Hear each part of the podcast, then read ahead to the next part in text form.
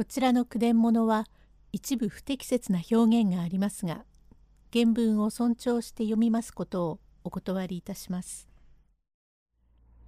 塩原助け五日物語3侍はとにかく早く墨を買いたくて高いとは言いながらも承知します。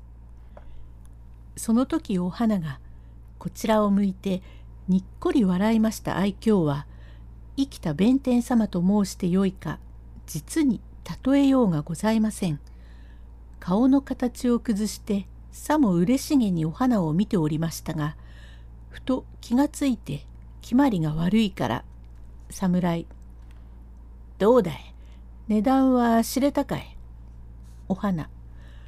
はいまことにお気の毒様でございますが当節は墨が不定で一概にお値段を高くいたしましてあれであの墨が150金より少しも引けませんで」と口から出まかせに申しましたからかの侍も驚きまして「何？150金少し高いではないか」どういたしまして他様と違いまして重ねて御用を仰せつけられたく存じますからせいぜい働きましたので。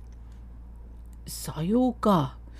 もっとも出入りの林屋でも元方が品切れで値段にかかわらず墨がないと申しておったがお前の店にはどうしてそうたんと荷を持っておる。私どもでは先立って野州の墨を一手に引き取りましたが他の炭屋には品切れで荷がございませんからただいまのうちに召しませんとなおお高くなります。なるほどそうかもしれん。そんなら御用を申しつけるからその後は差し支えのないようにいたせ。そのうちには観察を渡してお出入りにいたしつかわす。はいありがとう存じます。何分よろしくお引き立てを願います。あいあい、それは、みどもから重役衆へは塩梅よく取りなして使わす。お苗木、そこでこの千秒を今すぐに送ってくれることができようかのう実のところ、今屋敷には炭が一秒もないので、大差し支えでいるのじゃ。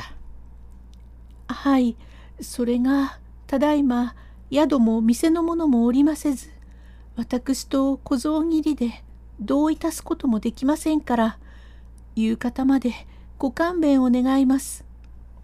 それがの林家から根性にも来るつもりであったところ急に断ってきたのでお差し支えになるのじゃが困ったのそれでは仕方がない。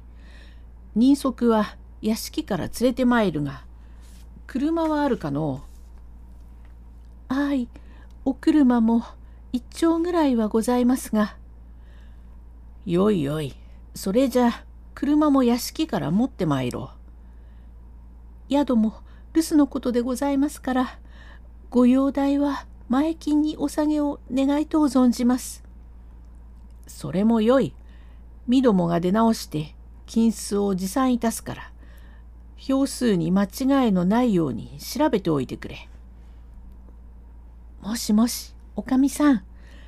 それも早くないと、他からご注文のあった時には売りますとおっしゃいよ。これ小僧、余計なことを申すな。ないに、今すぐに代金は持参いたすで、他へ売るようなことがあってはなりませんぞ。もしさようなことがあると、みどもは腹切り道具じゃ。どこへも差し上げはいたしません。その代わり、なるだけお早くお願い申し上げます。